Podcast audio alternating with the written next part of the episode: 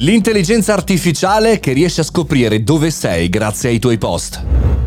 Buongiorno e bentornati al Caffettino Podcast, sono Mario Moroni e oggi qui davanti alla macchinetta del caffè un po' di ansia mi viene perché oggi vi voglio parlare del progetto The Follower che è veramente pazzesco perché vi permette di risalire all'istante preciso eh, di un post incrociando tutta una serie di dati eh, tra cui le webcam pubbliche, i dati delle applicazioni che spargiamo online, veramente veramente impressionante.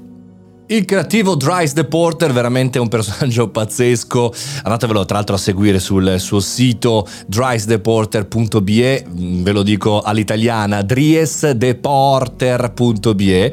Eh, nelle, una serie di progetti, un creativo, un, un, un, mezzo pazzo ma molto interessante, ha creato questa parte creativa, The Follower, mettiamola così, dal punto di vista creativo, incrociando tutta una serie di dati, tra cui eh, diciamo le webcam pubbliche, eh, le, le, le, telecamere disponibili e incrociandole con questa intelligenza artificiale alla, alle foto che pubblichiamo sui social, in particolare su Instagram e su Facebook.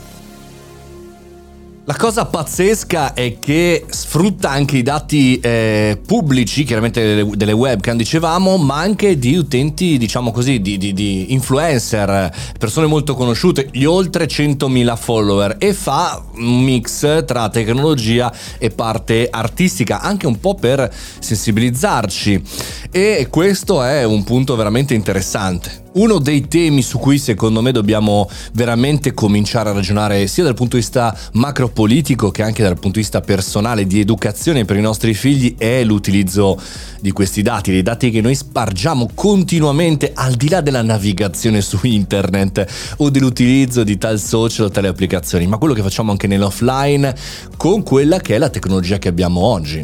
Pensate a quello che ha fatto questo privato, non stiamo parlando di un'azienda, non stiamo parlando di eh, chiaramente un'istituzione, un privato che può accedere in maniera molto semplice a tutti questi eh, dati. E pensate quello che può fare una cosiddetta democratura, no? Cioè come quelle che stiamo eh, conoscendo in questi ultimi 10, 15, 20 anni, cioè l'utilizzo della tecnologia per la gestione dei popoli, per la gestione delle persone, per la consapevolezza delle nostre azioni. Insomma, dobbiamo riflettere e grazie a questo veramente artista pazzesco e spero di segnalarvene sempre di più per capire quello che spargiamo in giro, perché solo guardando questi progetti abbiamo anche un po' la sensazione, la sensibilità e l'attenzione la, eh, giusta, che non vuol dire avere paura e respingere la tecnologia, ma sapere che tutto ormai è tecnologia, che tutto ormai è registrato e che non possiamo eh, fuggire, almeno nelle città, da questa tipologia di organizzazione. Va tutelata, va organizzata un po' anche come ha fatto la città di San Francisco, cancellata cancellando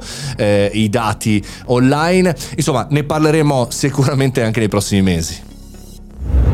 Se vi è piaciuta questa puntata fate una recensione se siete su Apple Podcast, se siete su Spotify mettete 5 stelle al podcast del caffettino e se siete su Amazon Alexa buona giornata perché so che c'è un pubblico pazzesco che ascolta con la routine e con la mia skill la puntata. Fate i bravi, mangiate le verdure, mi raccomando sfuggite le webcam e vivete bene, siate felici. Ci sentiamo domani, questo è il caffettino podcast.